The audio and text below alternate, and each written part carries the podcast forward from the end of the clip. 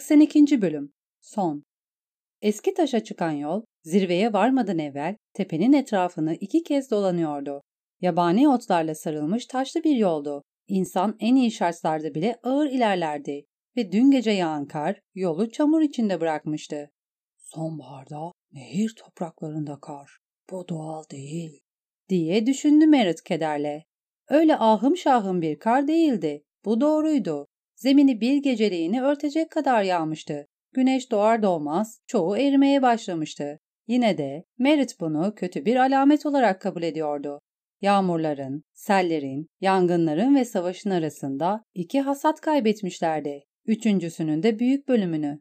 Erken bir kış, bütün nehir topraklarında kıtlık anlamına gelirdi. Pek çok insan aç kalırdı ve bazıları açlıktan kırılırdı.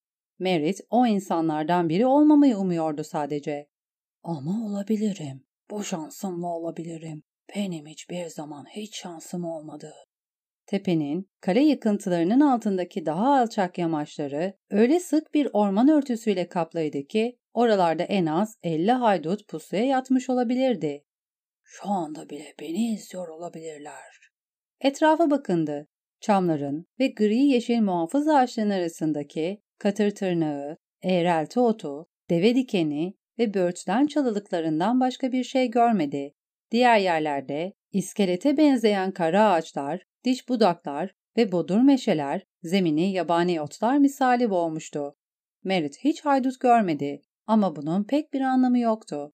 Haydutlar dürüst adamlardan daha iyi gizlenirdi.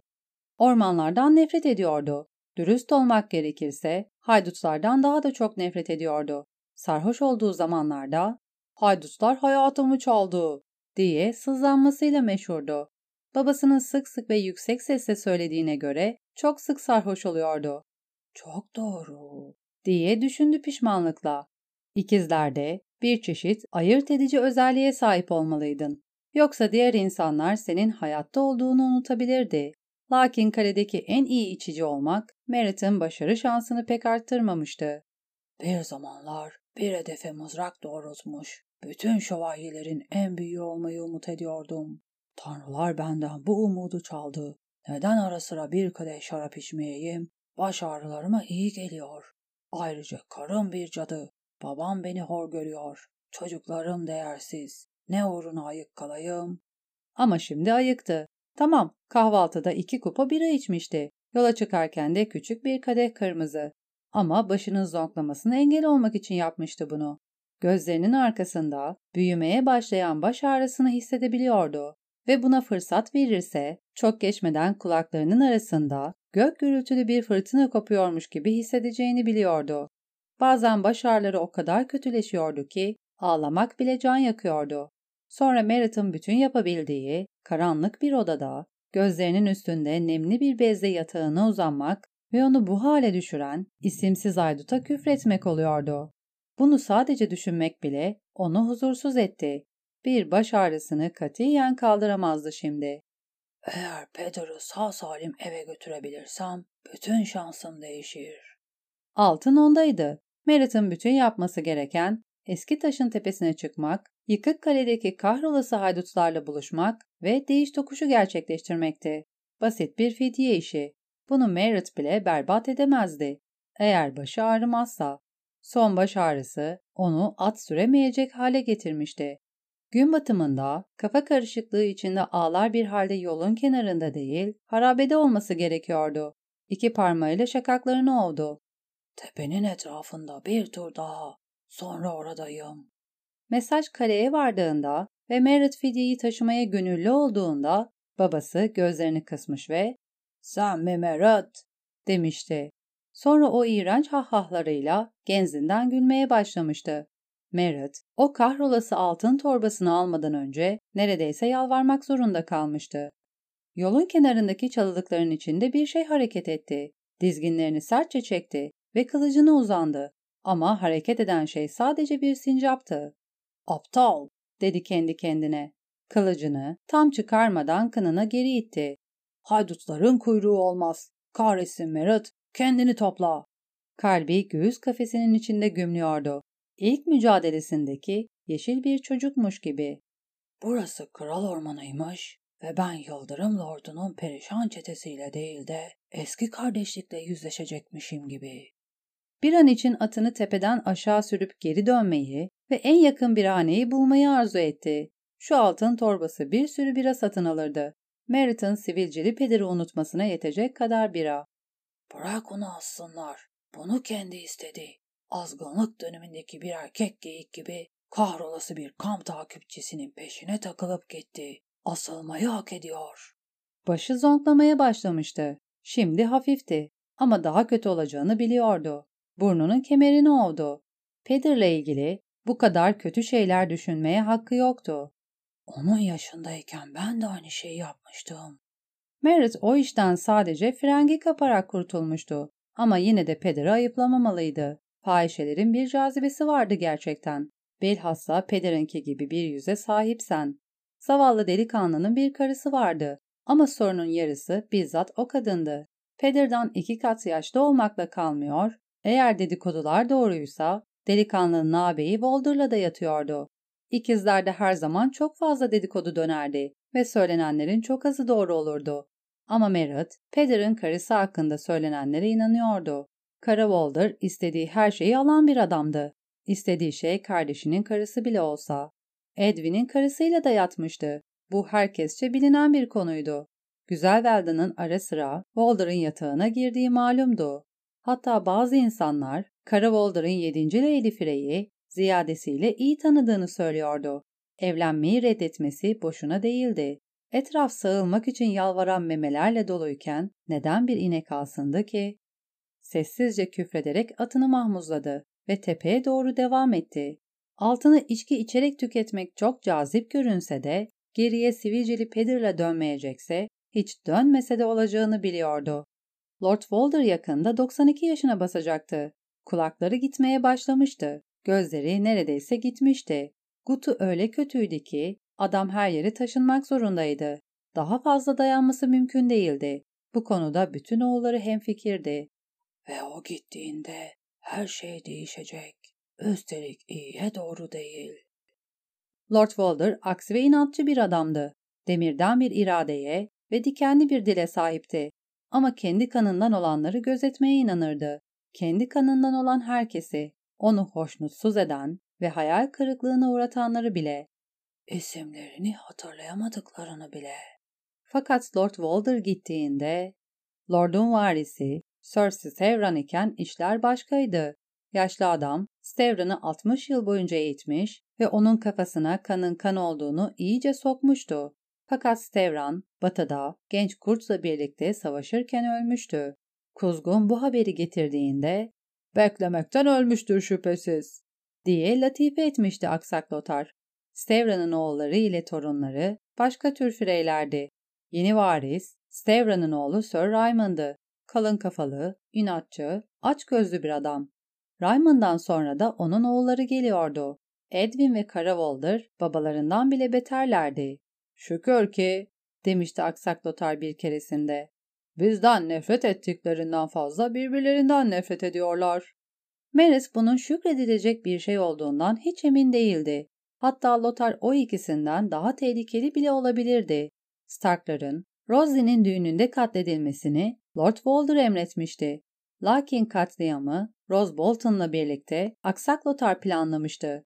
Düğünde çalınacak şarkılara kadar. Lothar, birlikte sarhoş olmak için eğlenceli bir adamdı. Ama Maris asla ona sırtını dönecek kadar aptal olmazdı. İkizler de sadece öz kardeşlerine güvenebileceğini erken yaşta öğrenirdi insan. Onlara da sonuna kadar güvenmemeyi. Yaşlı adam öldüğünde her oğul kendi başına kalacaktı. Her kız da öyle.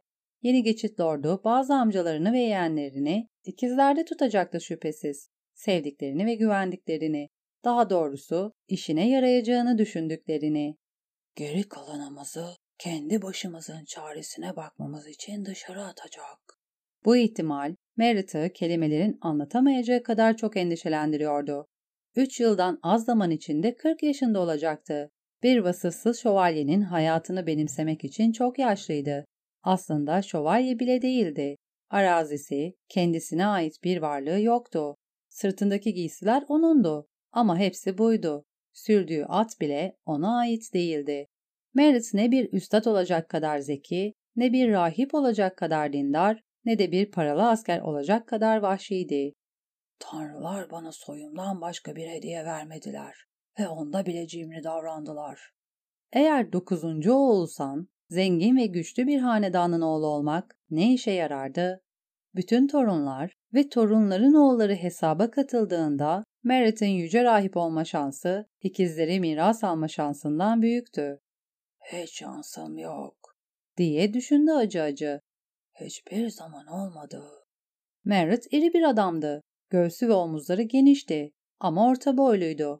Son on yılda yumuşamış ve etlenmişti. Bunu biliyordu. Fakat gençken en büyük öz abiyi Sir Hoston kadar sağlamdı ve Hoston, Lord Walder Frey'in yavrularının en güçlüsü olarak kabul edilirdi. Çocukken annesinin ailesine yaver çömezi olarak hizmet etmek üzere Krekol Kalesi'ne gönderilmişti. Yaşlı Lord Sumner tarafından yaverliğe yükseltildiğinde herkes onun en fazla birkaç yıl içinde Sir Merit olacağını farz etmişti. Fakat Kral Ormanı kardeşliği bu planın içine etmişti. Merit'in yaver arkadaşı Jaime Lannister kendini şan ve şerefle donatırken Merit önce bir kamp takipçisinden frengi kapmış, ardından Beyaz Ahu diye anılan bir kadın tarafından esir alınmıştı. Lord Sumner fidyesini ödemiş ve onu haydutlardan geri almıştı.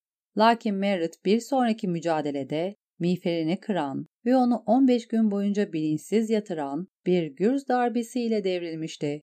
Herkes onun öleceğini düşünüp umudu kesmişti. Ona sonradan böyle söylemişlerdi. Ölmemişti ama dövüş günleri sona ermişti. Kafasına aldığı en küçük darbe bile kör edici bir ağrıya sebep oluyor ve onu gözyaşlarına boğuyordu. Bu şartlar altında şövalyelik söz konusu değildi. Lord Sumner nazikçe böyle söylemişti. Merritt, Lord Walder'ın zehirli küçümsemesiyle yüzleşmek üzere ikizlere geri gönderilmişti. Bundan sonra şansı sadece daha kötüye gitmişti. Babası bir şekilde onun için bir evlilik ayarlamayı başarmıştı. Dairy'lerin, Kral Aerys'in gözdesi olduğu zamanlarda Merritt, Lord Dairy'nin kızlarından biriyle evlenmişti. Fakat Merritt karısının bekaretini alır almaz Aerys tahtı kaybetmişti. Freylerin aksine Dairy'ler, Targaryenların sadık takipçileriydi ve bu durum onlara arazilerinin yarısını, zenginliklerinin çoğunu ve güçlerinin neredeyse tümünü kaybettirmişti. Merritt'in Lady karısına gelince, Merritt onun ilk bakıştan itibaren hayal kırıklığıydı ve kadın yıllarca kız çocuktan başka bir şey çıkarmamıştı. Sonunda bir oğlan yapmadan önce üç canlı, bir ölü, bir de bebekken ölen kızlar doğurmuştu. Merritt'in en büyük kızı tam bir sürtük olmuştu. İkincisi obur. Ami, ahırda en az üç seyiste birden yakalandıktan sonra kahrolası bir vasıfsız şövalyeyle evlenmeye zorlanmıştı. Merritt o durumun daha kötüye gidemeyeceğini düşünmüştü. Ta ki Sir Pate, Sir Gregor Clegane'i öldürerek şan kazanabileceğine karar verene kadar. Ami bir dul olarak geri dönmüştü. Merritt'i perişan ve ikizlerdeki bütün ahır işçilerini hiç kuşkusuz memnun ederek. Rose Bolton, daha zayıf ve daha güzel kızlardan biri yerine onun veldasıyla evlenmeyi tercih edince Merit şansının nihayet döndüğünü ummaya cesaret etmişti.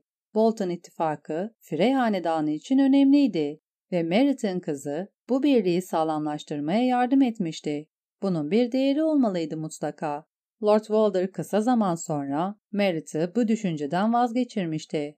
Onu şişman olduğu için seçti, demişti yaşlı adam.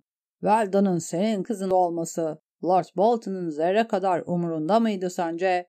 Sence oturup, ha koyun kafalı Merritt, tam da kayınbaba olarak istediğim adam diye mi düşündü?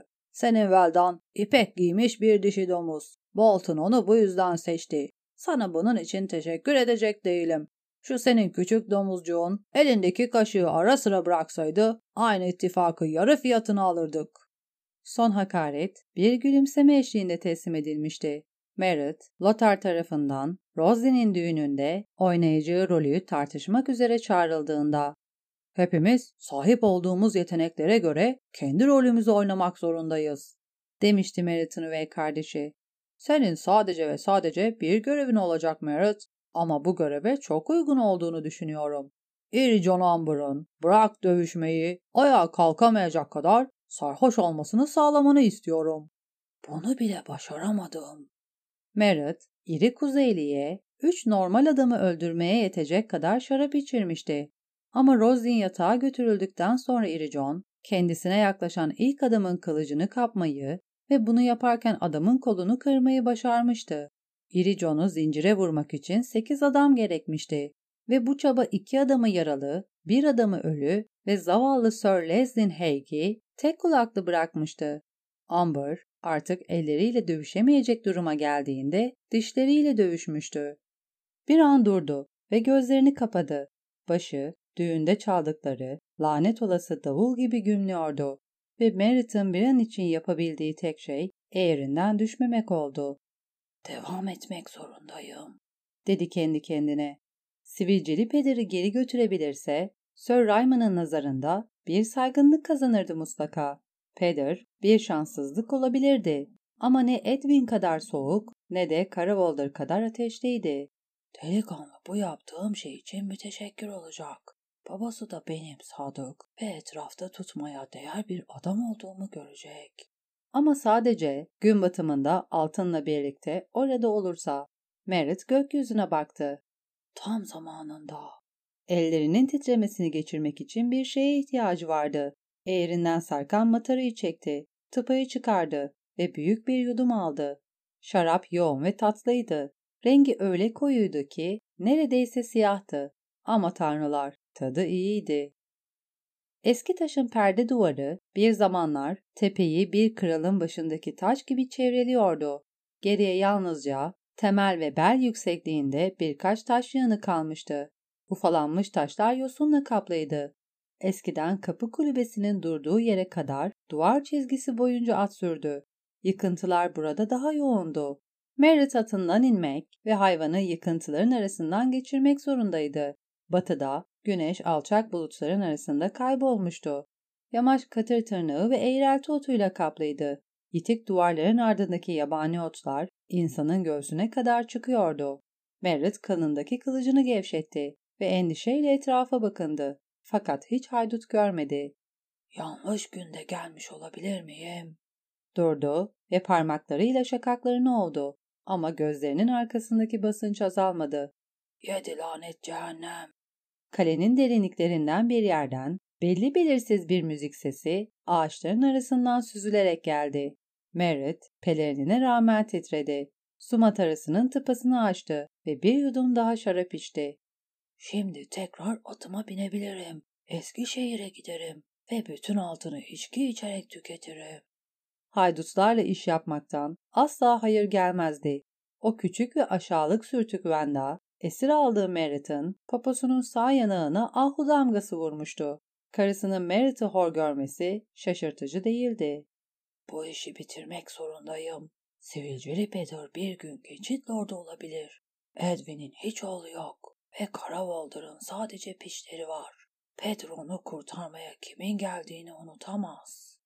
Merritt bir yudum daha içti. Matarının tıpasını taktı ve sesleri takip etti. Atını kırık taşların, katır tırnaklarının ve rüzgarla kamçılanmış cılız ağaçların arasından geçirip bir vakitler kale avlusu olan yere doğru ilerledi. Ölü yapraklar kalın bir tabaka halinde yerde yatıyordu. Muazzam bir katliamın ardından yerde yatan askerler gibi.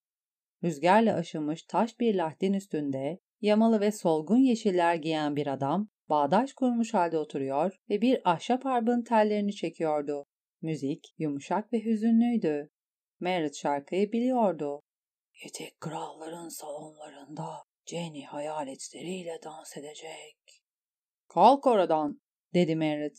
Bir kralın üstünde oturuyorsun. Yaşlı Christopher benim kemikli kıçımı umursamaz. Ona adalet çekici derlerdi. Epey zamandır yeni bir şarkı dinlemedi. Haydut aşağı atladı. Derli toplu ve zinde bir adamdı. Dar bir yüzü ve tilkiye benzer hatları vardı. Ama ağzı o kadar genişti ki adamın gülümsemesi kulaklarına dokunuyormuş gibi görünüyordu. Alnına birkaç ince ve kahverengi saç teli düşmüştü. Adam boştaki eliyle saçları geri itti ve ''Beni hatırladınız mı lordum?'' dedi. ''Hayır.'' Merritt kaşlarını çattı. ''Neden hatırlayayım?'' Kızınızın düğününde şarkı söyledim. Bence olağanüstüydüm. Kızınızın evlendiği Pate benim kuzenlerimden biriydi. Yedi çayda hepimiz kuzeniz. Ama bu durum ödeme vakti geldiğinde bana cimrilik etmesini engellemedi. Adam omuz silkti. Lord babanız neden ikizlerde çalmamı istemedi hiç? Kıymetli lordumuz için yeterince gürültülü değil miyim? Duyduğuma göre müziği gürültülü seviyormuş. Altını getirdin mi? diye sordu Merritt'in arkasından gelen daha sert bir ses. Merritt'in boğazı kurudu. Kahrolası haydutlar. Her zaman çalıların arasına saklanırlar. Kral ormanında da aynı şey olmuştu. İnsan beşini yakaladığını düşünürdü ve hiç yoktan on haydut daha fırlardı. Merritt döndüğünde haydutlar her yerdeydi.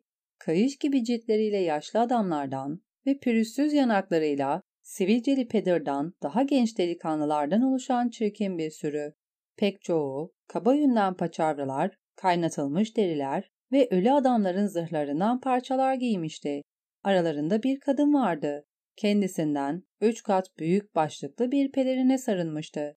Merit onları sayamayacak kadar tedirgindi ama en az 12 haydut varmış gibi görünüyordu. Belki de 20. Bir soru sordum. Sözcü, sakallı ve iri bir adamdı. Eğri büğrü yeşil dişleri ve kırık bir burnu vardı. Merit'ten uzundu ama göbek kısmı onunki kadar geniş değildi. Kafasını bir yarım miğfer, geniş omuzlarını yamalı bir sarı cübbe örtüyordu. Altınımız nerede? Eğer heybemde. Yüz altın ejderha. Merit boğazını temizledi. Peter'ı sağ salim gördüğümde... Merit cümlesini bitiremeden önce kısa boylu, tek gözlü bir haydut öne çıktı. Elini son derece cesur bir şekilde eğer heybesine soktu ve altın torbasını buldu. Merit adamı yakalamak için hareketlendi. Sonra bir kez daha düşündü. Haydut torbanın ipini çözdü. Bir sikke aldı ve sikkeyi ısırdı. Tadı doğru. Torbayı tarttı. Ağırlığı da doğru. Merit aniden korkuya kapıldı. Altınları alacaklar ve Peter'ı da tutacaklar diye düşündü. Bütün fidye bu. İstediğinizin tümü. Elleri terliyordu. Hanginiz Belik Dondaryon? Dondaryon haydut olmadan önce bir lordtu. Hala onurlu bir adam olabilirdi. Benim, dedi tek gözlü adam. Sen kahrolası bir yalancısın Jack, dedi sarı pelerin giyen sakallı iri adam. Lord Belik olma sırası bende. Benim Toros olmak zorunda kalacağım anlamına mı geliyor bu? Şarkıcı güldü. Lordum, söylemekten üzüntü duyuyorum. Ama Lord Barry'e başka bir yerde ihtiyaç vardı. Bunlar zor zamanlar ve dövüşülecek çok mücadele var. Lakin sizinle tıpkı onun ilgileneceği gibi ilgileneceğiz. Endişe etmeyin. Merritt ziyadesiyle endişeliydi. Başı da zonkluyordu. Bu biraz daha devam ederse ağlayabilirdi. Altını aldınız, dedi. Bana yeğenimi verin ve gideyim. Peder, Merritt'in üvey ağabeyinin torunuydu aslında ama bu konuyu açmanın lüzumu yoktu. Yeğenin tanrı korusunda, dedi sarı cübbeli adam. Seni ona götüreceğiz. Naç, sen şunun atını al. Merritt, dizginlerini gönülsüzce adama verdi. Başka ne seçeneği olduğunu göremedi. Suma taram, derken duydu kendini. Bir şarap, başımın. Biz senin gibilerle içmeyiz, dedi sarı cübbeli adam sertçe. Bu taraftan, beni takip et. Ayaklarının altında yapraklar çıtırdadı ve her adım Merritt'in şakaklarına ağır mızraklar sapladı. Etraflarında boru halinde rüzgar eserken sessizlik içinde yürüdüler. Merritt, kaleden geriye kalan yosun tutmuş tümsekleri güçlükle tırmanırken gün batımının son ışıkları gözlerinin içindeydi. İleride tanrı korusu vardı. Sivilceli peder bir meşe ağacının dalında sallanıyordu. İnce uzun boynuna sımsıkı bir ilmek dolanmıştı. Çocuğun kapkara bir surattan dışarı fırlayan gözleri suçlayıcı bir şekilde Merritt'a bakıyordu. Çok geç kaldın diyor gibiydi gözler. Ama Merritt geç kalmamıştı. Kalmamıştı. Ona söylenen vakitte gelmişti. Onu öldürdünüz diye inledi. Bunun zekası bıçak gibi keskin dedi tek gözlü adam. Merritt'in kafasında bir yaban öküzü koşuyordu. Anne merhamet et diye düşündü Merritt. Altını getirdim. Nezaket gösterdin dedi şarkıcı sıcak bir sesle. Altınların iyi bir iş için kullanıldığından emin olacağız. Merit yüzünü Peder'dan çevirdi. Boğazının arkasındaki safra tadını alabiliyordu. Sizin, sizin buna hakkınız yoktu. Bir ipimiz vardı, dedi sarı cübbeli. Bu yeterli haktır. İki haydut kollarını yakaladı ve ellerini arkadan bağladı. Merit karşı koyamayacak kadar şaşkındı. Hayır, diyebildi sadece. Ben Peder'ın fidyesini ödemeye geldim. Altını gün batımına kadar alırsanız ona zarar vermeyeceğinizi söylediniz. Pekala, dedi şarkıcı. Bizi yakaladınız lordum. Aslında bu bir çeşit yalandı. Tek gözlü haydut uzun bir kendi ip kangalıyla öne çıktı. İpin bir ucunu Merritt'in boynuna doladı ve kulağının altında sıkı bir düğüm attı. Diğer ucu meşe ağacının dalının üzerinden fırlattı. Sarı cübbeli iri adam ipin ucunu yakaladı. Ne yapıyorsunuz? Merit bunun ne kadar aptalca bir soru olduğunu biliyordu ama olanlara inanamıyordu. Bir fireyi asmaya cesaret edemezsiniz. Sarı cübbeli güldü. Diğeri, şu sivilceli olan, o da aynı şeyi söyledi. Ciddi değil, ciddi olamaz. Babam size fidye öder. Ben iyi fidye ederim. Peder'dan çok, iki kat fazla. Şarkıcı iç geçirdi. Lord Walder yarı ve gutlu olabilir ama aynı yemi iki kez yutacak kadar aptal değildir. Bir dahaki sefere yüz ejderha yerine yüz kılıç gönderir korkarım. Gönderecek. Merritt sert bir şekilde konuşmak istedi ama sesi ona ihanet etti. Bin kılıç gönderecek ve hepinizi öldürecek. Önce bizi yakalamak zorunda. Şarkıcı zavallı Pedir'e baktı. Hem bizi iki kez asamaz, öyle değil mi? Arpının tellerini çekerek hüzünlü bir name çaldı. Şimdi altını pisletme. Yapman gereken tek şey bir soruya cevap vermek. Sonra dostlarıma seni bırakmalarını söyleyeceğim. Eğer hayatı söz konusuysa Merit onlara her şeyi söylerdi. Ne bilmek istiyorsun? Doğruyu söyleyeceğim. Yemin ediyorum. Haydut cesaret veren bir edayla gülümsedi. Pekala. Aslında biz kaçak bir köpeği arıyoruz. Bir köpek? Merit'in aklı karıştı. Ne çeşit bir köpek? Sandor Clegane diye çağrılınca bakıyor. Tarason'un ikizlere doğru gittiğini söyledi. Onu üç dişli mızrağın karşısına geçiren tekneciyi ve köpeğin kral yolunda soyduğu zavallı herifi bulduk. Onu düğünde görmüş olabilir misin? Kırmızı düğünde? Merit kafatası ikiye ayrılacakmış gibi hissediyordu. Ama hatırlamak için elinden geleni yaptı. Düğünde çok fazla keşmekeş vardı. Fakat biri mutlaka Joffrey'nin köpeğinin kalede dolaştığından bahsederdi. Kalede değildi. Asıl ziyafette yoktu. Piç ziyafetine ya da kamplara girmiş olabilir ama hayır biri söylerdi. Yanında bir çocuk vardı dedi şarkıcı. On yaşlarında cılız bir kız ya da aynı yaşlarda bir oğlan. Sanmıyorum dedi Merit. Benim haberim yok. Hayır mı? Ah yazık oldu. Yukarı çıkıyorsun. Hayır diye cırladı Merit. Hayır yapma. Sana cevabını verdim. Beni bırakacağını söylemiştin. Bana öyle geliyor ki benim dediğim şey dostlarıma seni bırakmalarını söyleyeceğim idi. Şarkıcı sarı cübbeli adama baktı. Lim onu bırak. Git de kendini becer diye cevap verdi iri haydut kaba bir şekilde. Şarkıcı çaresizmiş gibi Merit'i omuz silkti ve kara bülbülü astıkları günü çalmaya başladı. Lütfen. Merit'in cesaretinin son damlaları bacaklarından aşağı akıyordu. Ben size zarar vermedim. Söylediğiniz gibi size altın getirdim. Sorunuzu cevapladım. Benim çocuklarım var. Genç kurtun asla olmayacak, dedi tek gözlü haydut. Merit, başının zonklaması yüzünden güçlükle düşünebiliyordu. O bizi utandırdı. Bütün diyar bize gülüyordu. Onurumuza sürülen lekeyi temizlemek zorundaydık. Babası bütün bunları ve daha fazlasını söylemişti. Belki de öyledir. Bir avuç kahrolası köylü, bir lordun onuruyla ilgili ne bilir ki? Sarı cübbeli adam ipin ucunu üç kez eline doladı. Ama cinayet hakkında bir şeyler biliyoruz. Cinayet değildi. Merit'in sesi tiz bir çığlıktı. İntikamdı. İntikam almaya hakkımız vardı. Bir savaştı. Egan, ona çıngırak derdik. Kimseye zarar vermemiş zavallı bir yarım akıllıydı. Lady Catelyn onun boğazını kesti. Kamplarda 50 adam kaybettik.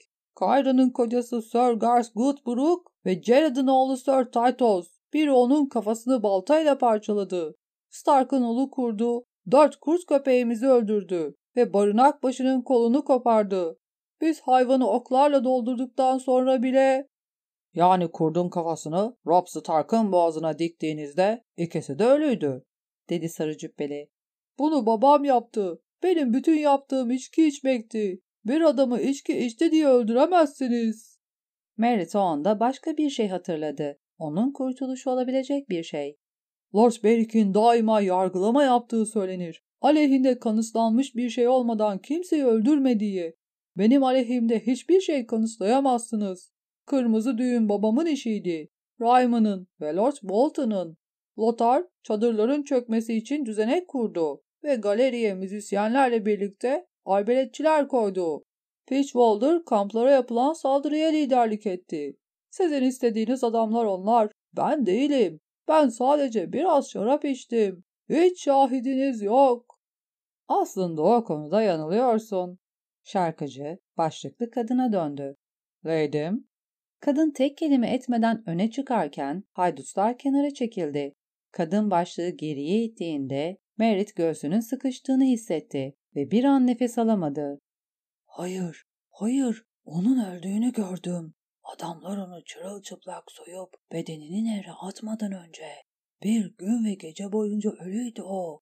Raymond onun boğazını boydan boya kesti. Ölüydü. Kadının pelerini ve boyunluğu Merit'in kardeşinin bıçağıyla açılan yarığı gizliyordu. Ama yüzü onun hatırladığından daha beterdi. Deri suyun içinde lapa gibi yumuşamış ve kesik süt rengini almıştı. Kadının saçlarının yarısı gitmişti. Diğer yarısı bir koca karının saçları gibi bembeyaz ve inceydi. Mahvolmuş kafa derisinin altındaki yüzü parçalanmış etten ve kadının kendi tırnaklarıyla açtığı oluklarda kuruyan kara kandan ibaretti.